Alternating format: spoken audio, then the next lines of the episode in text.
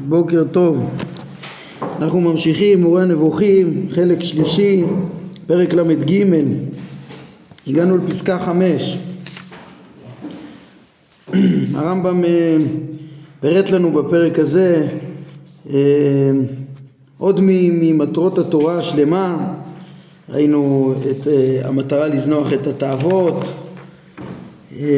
איך שמצוות רבות אומר הרמב"ם שנפגוש בהמשך אה, אה, בצורה מפורטת אבל כולם יהיו בשביל המטרה המרכזית הזאת שמבטא אותה גם דין בן סורר ומורה כמו שראינו. ומכלל מטרות התורה עדינות ונינוחות ושלא יהיה אדם קשה וגס אלא נענה, ממושמע, נוח לשוב, נינוח. כן, כמו שהרמב"ם לימד אותנו ובפסקה ארבע ראינו, כן, מכלל מטרות התורה, הטהרה והקדושה. אז הרמב"ם עכשיו מסביר לנו מה, מה, מה בכלל הטהרה והקדושה שהתורה קוראת להם. ראינו בפסקה ארבע שהפרישה מתאוות אה, יחסי המין, תאוות עריות אה, וכן משתיית היין, זה נקרא הקדושה, אז בעצם אה, הרחקה מן התאוות זו קדושה. למדנו שקדושה וטהרה זה גם קדושת המצוות. והרמב"ם מוסיף עכשיו פסקה חמש אה, שגם אה, ניקיון, ניקיון הבגדים, חיצת הגוף וניקוי הטינופים גם הם ממטרות התורה ובעצם גם הם מכלל הקדושה והטהרה שהתורה קוראת לה אבל צריך לראות, הרמב"ם מסביר בדיוק את המקום של ה... של הקריאה גם לניקיון הזה החיצוני אה, באיזה, איפה הוא ממוקם בתוך מטרות התורה. אז בואו נראה את הדברים בפנים. הרמב"ם אומר כן אשר לניקיון הבגדים ורחיצת הגוף וניקוי הטינופ, הטינופים גם הם ממטרות התורה הזאת אבל זאת לאחר תיאור המעשים ותיאור הלבבות מן הדעות והמידות המטמאות. ואילו להסתפק בניקיון חיצוני ברחיצה ובתיאור הבגדים ובו זמנית לרדוף אחר ההנאות ולשלח רסן באכילה ויחסי מין זה מגונה לגמרי. כן כמו שהרמב"ם מיד יביא לנו אה, אה, מקורות לזה. אבל אה, אה, תשימו לב שכן מכלל הדברים יש, יש פה הגדרה אה, יותר מפורטת ל, להבנה מה זה קדושה וטומאה כמו שהתחלנו לדבר בסוף פסקה 4 פעם שעברה אה, שבעצם עוד לפני הניק, הניקיון אה, החיצוני, הגופני, הניקיון מה, מה, מהטינופים שהוא גם ממטרות התורה שהתורה חפצה בו, כן, ויש אה, מצוות רבות שעוסקות בו מדאורייתא, מדרבנן גם כן, לקדם את המטרות של התורה. אבל לפני זה אומר הרמב"ם צריך להיות תיאור המעשים ותיאור הלבבות מן הדעות והמידות המטמאות. זאת אומרת, רואים פה שהמעשים שה, רעים ומידות רעות ודעות רעות הם גם כן נקראים אה, טומאה וזה בעצם הטומאה שהיא ההפך של הקדושה והטהרה של המצוות אה, כן, שזה קשור גם למשמעות הראשונה, בעצם הנהייה אחר התאוות ואחר החומרנות בצורה שמרחיקה בעצם מהשלמות של האדם, אה, מרחיקה בעצם מהידמות להשם, מקרבת השם, אה, זה טומאה, ולעומתם, כן, בעצם הקדושת המצוות שכולם, כמו שהרמב"ם הולך ומלמד אותנו בפרקים האלו, כולם מתקנות את הדעות ואת המידות ואת, ואת כל המעשים ואת החברה וכדומה אז הם בעצם כולם, זה, זה מתארות את הלבבות אה, ומתארות את המעשים ומקדשות ומקרבות אה, לשכינה. אה, כמו אותם ציטוטים שאני חושב כבר הבאתי בזמנו גם במשנה תורה איך שבסוף ספר הקורבנות הלכות תמורה הרמב"ם לימד איך שכל המצוות הן מצוות מרחוק לתקן את הדעות ליישר את המידות ואת כל המעשים ובהלכות תאומת אוכלים הוא מסיים איך שה, שהמגמה של הטהרה זה בסוף טהרת המידות גם בסוף הלכות מקוואות, המידות כדי להידמות בשכינה, הוא אומר שם בסוף הלכות טומאת אוכלים, אז זה בעצם, אה, אה, זו, זו בעצם אה, קדושת וטהרת המצוות לעומת טומאת העבירות. ולכן אומר הרמב"ם זה הדבר, זה המטרה העיקרית של התורה אחרי שיש את השלמות העיקרית של האדם אז כמובן שמוסיף לזה גם הניקיון הגופני כן, אבל להסתפק בניקיון חיצוני בלי, כש, כשהתוך אה, אה, הוא מקולקל, שבו זמנית לרדוף אחר הנאות ושלח חסן באכילה וחסי מין, זה מגונה לגמרי.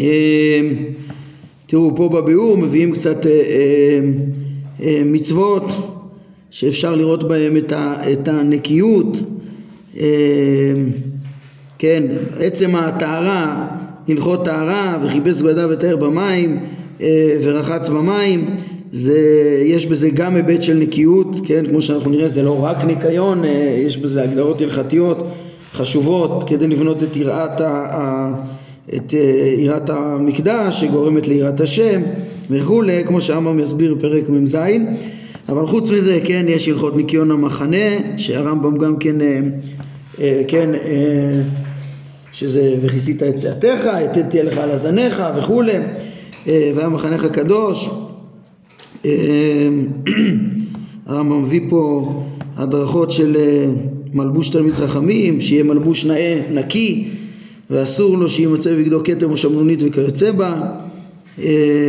יש גם במקדש את הכיור, קראנו בפרשת השבוע שעברה, כן, גם כן, שיש בזה גם ניקיון וגם כבוד וכולי, כמו שאנחנו נראה. בקיצור יש מצוות שעוסקות בזה וכמובן עוד כל התוספות מדרבנן, נטילת ידיים ושיש בהם אה, כמו שהגמרא אומרת גם צד, את הצד של הנקיות. בקיצור יש מצוות רבות כאלה אבל אומר הרמב"ם כל זה תוספת ולהיות רק עם זה בלי התיקון הפנימי זה מגונה מאוד. הנה דוגמאות לזה מהנביאים אומר אה, הרמב"ם ישעיה אמר על כך על, על כאלו עם בעלי ניקיון חיצוני בלבד עם קלקול פנימי אה, אה, שזה חמור מאוד, כן, המתקדשים והמתארים אל הגנות. אחר אחת בתווך אוכלי בשר החזיר והשקץ והעכבר. יחדיו יסופו נאום השם. כן אז מה הבעיה אצלם? אה, שהם בעצם אומר הרמב"ם הוא, הוא, אומר שהם מתארים ומתקדשים במקומות גלויים ופתוחים זאת אומרת הם מתנקים ניקיון חיצוני, ניקיון גופני, מאוד uh, מנומסים ויפים וכדומה, אבל אחר כך חוטאים כשהם לבדם, בחדרים ובתוך בתיהם, אחר אחת בתווך, בשילוח רסן, באכילת דברים אסורים שהם מתפרשים פה בכתוב, כן, אוכלי בשר החזיר והשקץ והעכבר. אז זה, כן, רואים את הניקיון כשהוא רק חיצוני, ו- ולא פנימי, ועליו, ועליהם כתוב ויחדיו יסופו נאום השם, כן, ו- וייתכן אומר הרמב"ם עוד פירוש בפסוק הזה שהוא רומז באומרו אחר אחת בתווך להתייחדות ביחסי מין אסורים כן כאילו יש שם בתוך הבית גם כן אה, איזה אחת איזה, איזה אישה אה, ולכן משולב פה לא רק תאוות אכילה גם תאוות עריות העולה מהדברים הוא כן, אומר הרמב"ם, לא משנה לפי שני ההסברים, אה, גם אם יש פה רק תאוות אכילה, זה לא משנה, כן, שכלפי חוץ הם מזדככים, מנוקים ומתארים בפרהסיה, כן, אך בסתר הם עם תאוותיהם והנאות גופיהם. ואין זו כוונת התורה, אין זאת, כשהתורה, כשאני אומר, אומר רמב"ם, שממטרות התורה זה גם הניקיון החיצוני, כן, אה, ודאי שלא לא, לא לזה התכוונו בלי תיקון פנימי, אלא התיקון הפנימי הוא קודם, כן, אלא הכוונה הראשונה היא הימנעות מתאוות, והתארות חיצונית זה רק אה, לאחר התארות פנימית, ככה צריך להיות. צריך אה, עיקר הכוונה הראשונה ולהוסיף אחר כך גם את ההתארות החיצונית על גבי ההתארות הפנימית. אז זו דוגמה ראשונה מישעיהו. עוד דוגמה אומר הרמב"ם שלמה כבר העיר על מי שמסתמך על רחיצת הגוף ותיאור הבגדים בעוד מעשיו מלוכלכים אה, ומידותיו מגונות. ואמר דור טהור בעיניו ומצורתו לא רוחץ דור מה רמו עיניו ואף אפיו ינשאו זאת אומרת הוא מחזיק את עצמו טהור כנראה בגלל ניקיונו החיצוני אבל שלמה מתאר אותו עוד מלא צואה שלא רוחץ ממנה ורואים בהמשך גם מה, מהו, כן, אה, מהי אותה צואה, אותה גאווה, דור מה רמו עיניו ועפעפיו ינשאו כמה הוא, הוא בגאווה וכולי וכאילו טהור בעיניו בגלל שמבחינה חיצונית כנראה הוא אה, אה, מנוקה. אומר הרמב"ם אם תתבונן גם במט... במטרות אלה שציינו בפרק הזה התבררו לך טעמיהן של מצוות רבות שטעמיהן לא היו ידועים לפני שמטרות, שמטרות אלה נודעו. כמו שאני עתיד לבאר אה, בהמשך. כן בעצם הפרק הזה כמו שראינו מתמקד במטרות אה, של התורה הוא מפרט בעצם אה, מטרות של התורה בתחום המידות יותר זניחת התאוות ותיקון המעשים ותיקון הגוף והבגדים, הניקיון שצריך להיות אחרי זה כמו שראינו היום. כשמבינים שאת ה... כן את המטרות האלה שיש, ש, שאלו ממטרות התורה אז יכולים להתברר טעמי מצוות רבות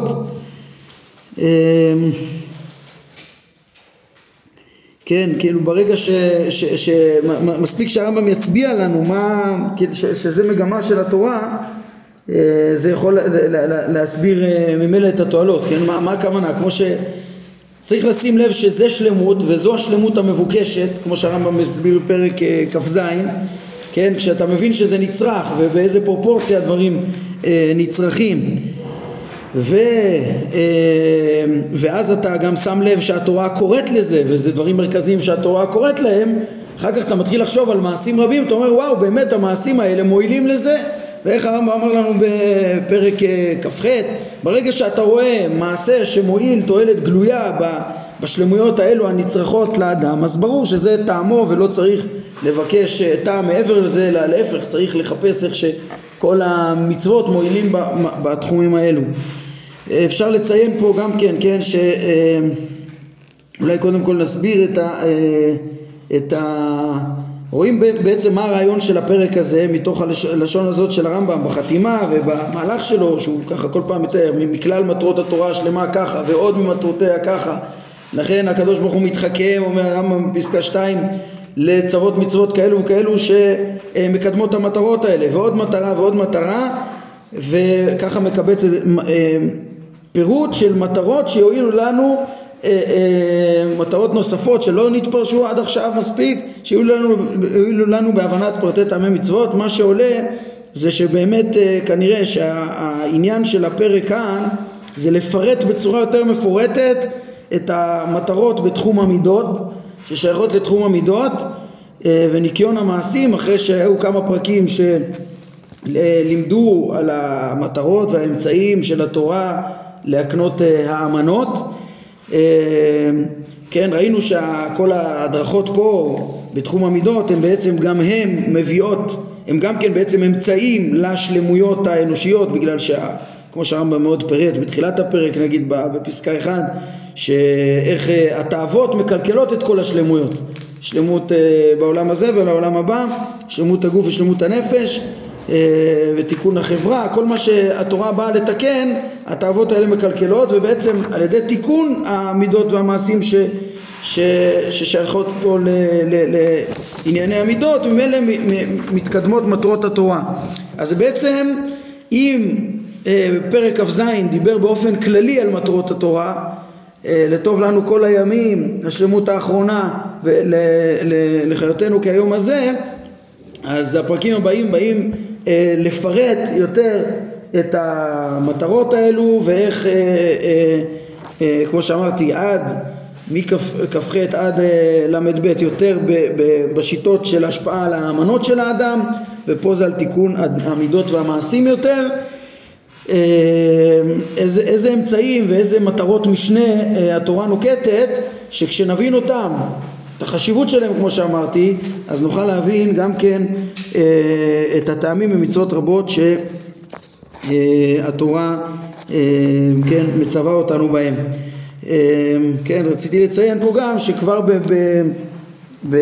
בשמונה פרקים יש דברים מאוד מאוד שייכים לפרק שלנו, גם, גם בתוכן וגם בפרט באמירה הזאת, ש, שהרבה ממטרות התורה באים לתקן את המידות. הרמב"ם בפרק ד' שמה, כשהוא מתאר את האידיאל של דרך האמצע ו, ואת השיטה, איך אה, באמת להגיע לזה, אז הוא גם מדבר שם על עניין הנזירות שדיברנו פעם שעברה, אה, כן, גם פרק חמישי שם מאוד מאוד שייך ומשלים את העניין, הרמב"ם אה, מסביר היטב את אה, עבודת השם בתחום המידות, זה, זה העניין באופן כללי של כל שמונה פרקים, אבל בין השאר הוא מלמד שם בפרק ד' שרוב מצוות התורה, אם תעיין בהם, תראה בהם תועלות בתחום המידות. ככה הרמב"ם קובע שם, זה ציטוט חשוב שמשלים את הפרק שלנו. פרק ד', כן, רוב מצ... מצוות התורה הם, אה, אפשר למצוא בהם תועלות בתחום המידות, כן, וזה לא סותר את האמירה של הרמב"ם שרוב מצוות התורה הם גם אה, אה, באו להוציא מעבודה זרה, כן, כמו שראינו בפרקים הקודמים, בגלל שכמו שאנחנו נראה בפרקים הבאים, יש הרבה פעמים מצוות שיש בהן מטרה, נקרא לזה מטרה כללית מרכזית ברורה וגם מטרות נוספות ותועלות נוספות בצורה מפורטת. ככה יכול להיות מצוות רבות שהם באו להוציא מ... מ, מ נגיד לחנך לאמונה אה, כמו השבתות והמועדים וכדומה כמו שהרמב"ם מפרט בפרק מ"ג או, או, או כל מיני אה, אה, דינים ש, ש, שבאים נגיד ל...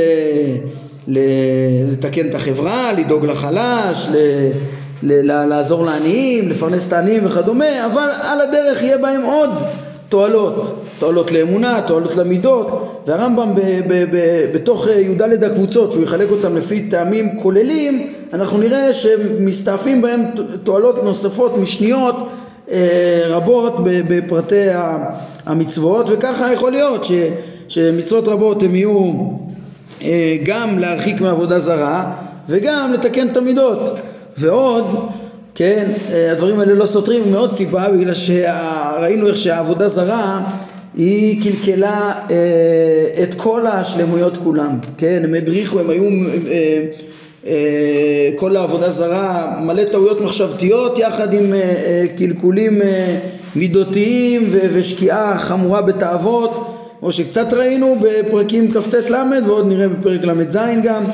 אה, אה, והם בעצם הם ממש מחו את כל המעלות האנושיות אה, וממילא יש מצוות שמוציאות מעבודה זרה והן מתקנות את המידות גם כן זה, זה דברים שהולכים ביחד כן וכמו שאמרתי גם יכול להיות כמה טעמים למצווה ואנחנו נראה איך שהרמב"ם מפרט את הדברים האלה טוב אה, מכאן אנחנו יש לנו עוד קצת זמן, נכון? להיכנס גם לפרק ל"ד בעזרת השם.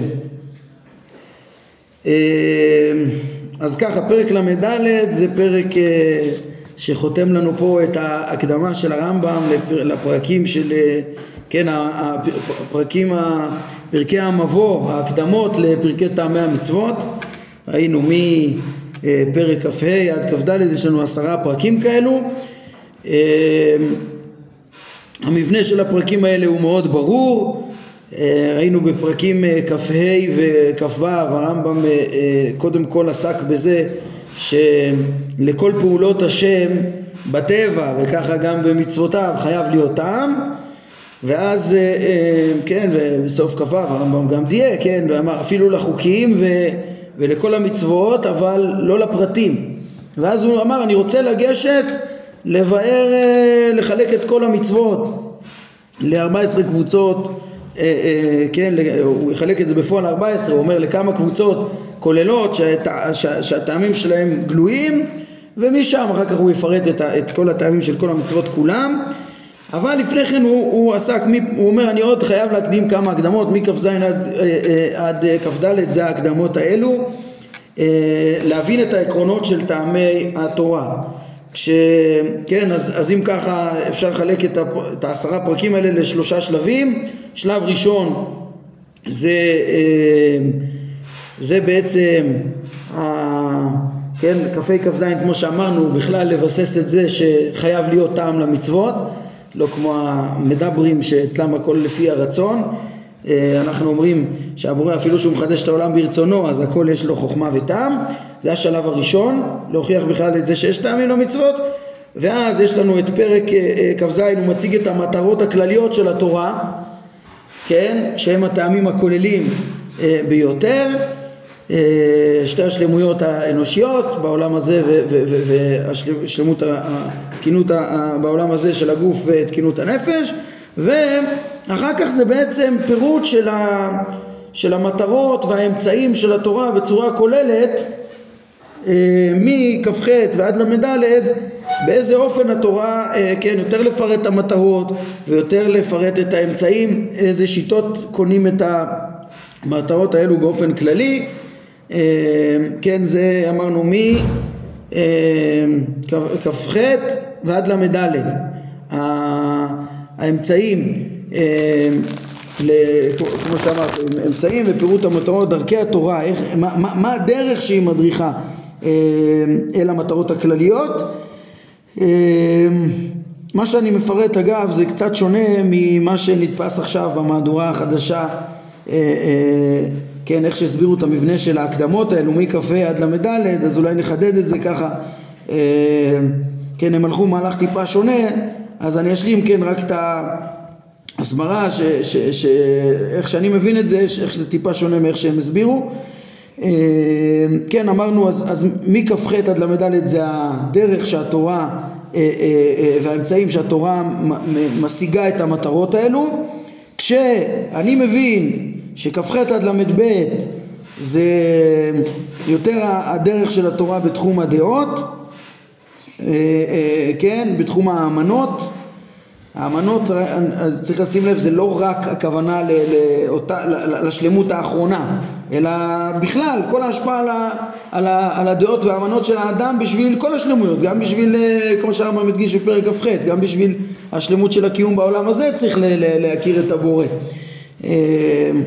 אנחנו נראה, זה קשור לאיזו אמירה שהרמב"ם אומר בסוף פרק כ"ה, איך שגם מצוות שבין אדם למקום שקשורות להידמות לבורא, לקרבה אליו וכדומה, אה, שזה שלמות האדם, אה, גם הם בסוף מביאות לבן אדם לחברו, על ידי, כן, כשיודעים את החוכמה זה בסוף גם אה, מתקן את המציאות במיצויים, בהדרגות, כן, זה, זה, זה אולי לא באופן ישיר, מצוות של סדר חברתי, אבל גם הם בסוף מועילות לבן אדם לחברו, אז ככה גם באמנות, יש האמנות שגורמות כן, והן מגיעות גם בסגנון מאוד מסוים כדי להועיל באמת וכולי.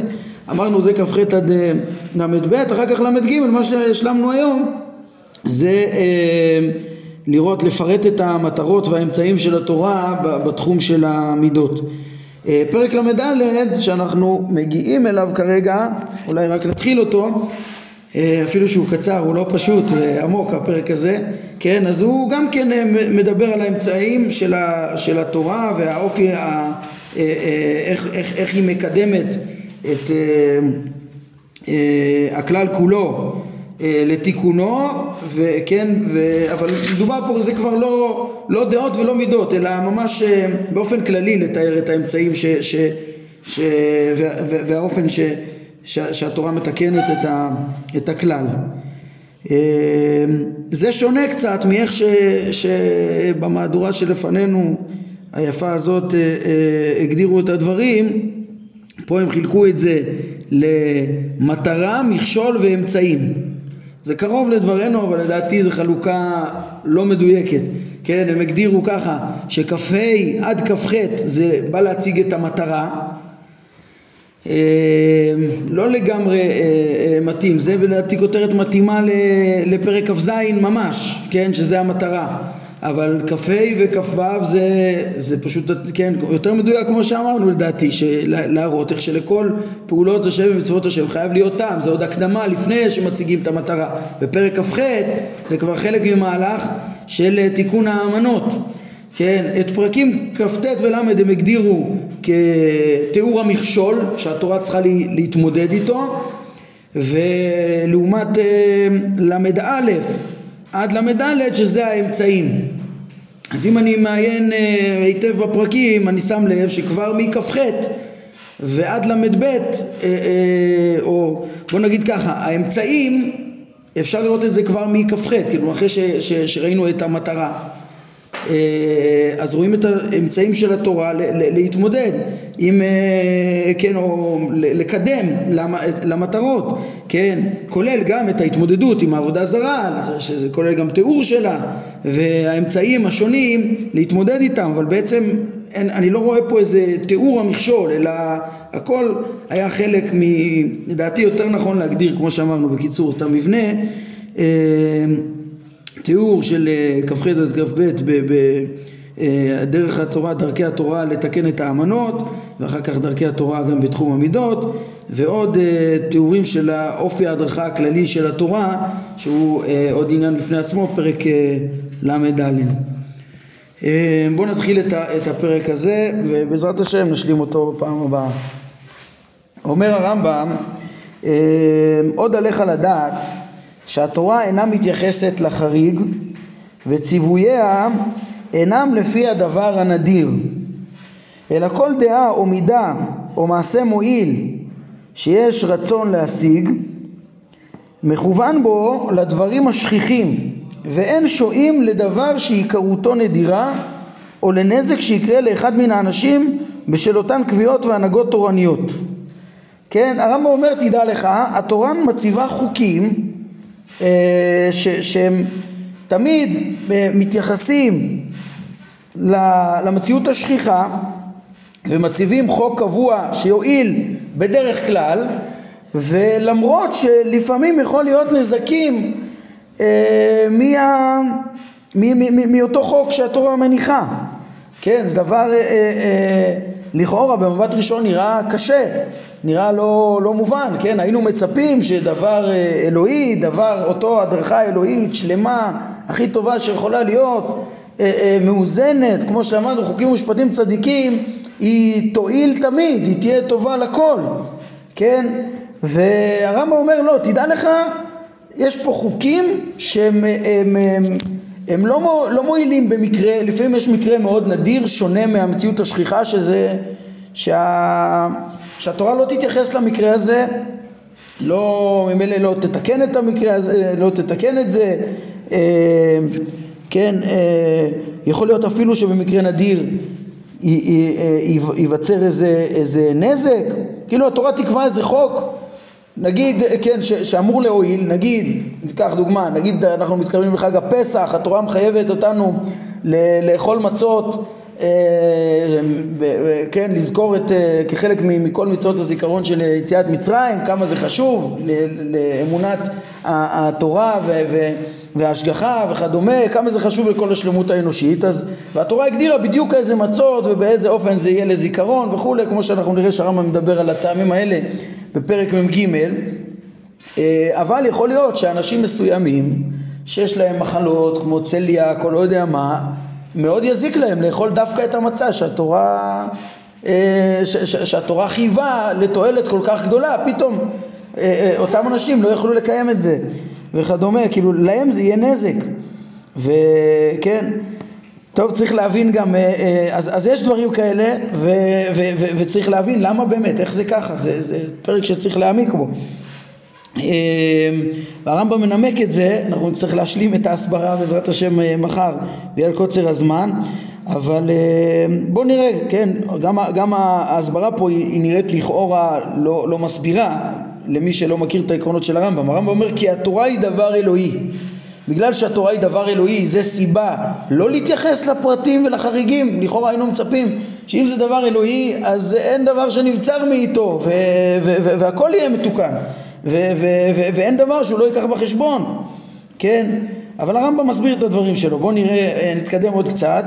עליך להתבונן בדברים הטבעיים אה, שיש בכלל התועלות הכלליות אה, המצויות בהם ואף מתחייבים מהם נזקים פרטיים כמו שהתברר, מדבר, כמו שהתבאר מדברנו ומדברי אחרים, כן? הרמב"ם מקרב לנו כבר קצת את המבט להבין למה באמת דבר אלוהי הוא צריך להיות אה, כזה שמתייחס לכלל ומתקן את הכלל ולא שואל לפרט הוא אומר בוא תסתכל על הפעולות האלוהיות על ההדרכה האלוהית של התורה כמו בהדרכות שלו בטבע כמו שאנחנו רואים כל הזמן בפרקים האלה עם הדגשה מאוד גדולה החל מפרק כ"ה וכ"ו, כן, שלפני כ"ו, שהרמב"ם למד מהפעולות האלוהיות והיכולת להבין אותם בטבע אה, על, על, על היכולת להבין וההכרח שיהיה תועלת גם בציוויים של התורה בציוויים שיהיה טעם לכל מצווה וראינו בפרק ל"ב איך שלמדנו איך שההנהגה האלוהית היא בעצם כן אותו פועל פועל גם בטבע מדריכה את הטבע בצורה מסוימת בדיוק כמו אה, אה, וככה גם בחוקי התורה ובהנהגה ההיסטורית הכל מגיע מפועל אחד והכל בדברים דומים אז הרמב"ם קצת אומר לנו גם פה תסתכלו כדי להבין איך, איך באמת עובדות ההדרכות האלוהיות הטובות מאוד תתבוננו בטוב המציאות כן?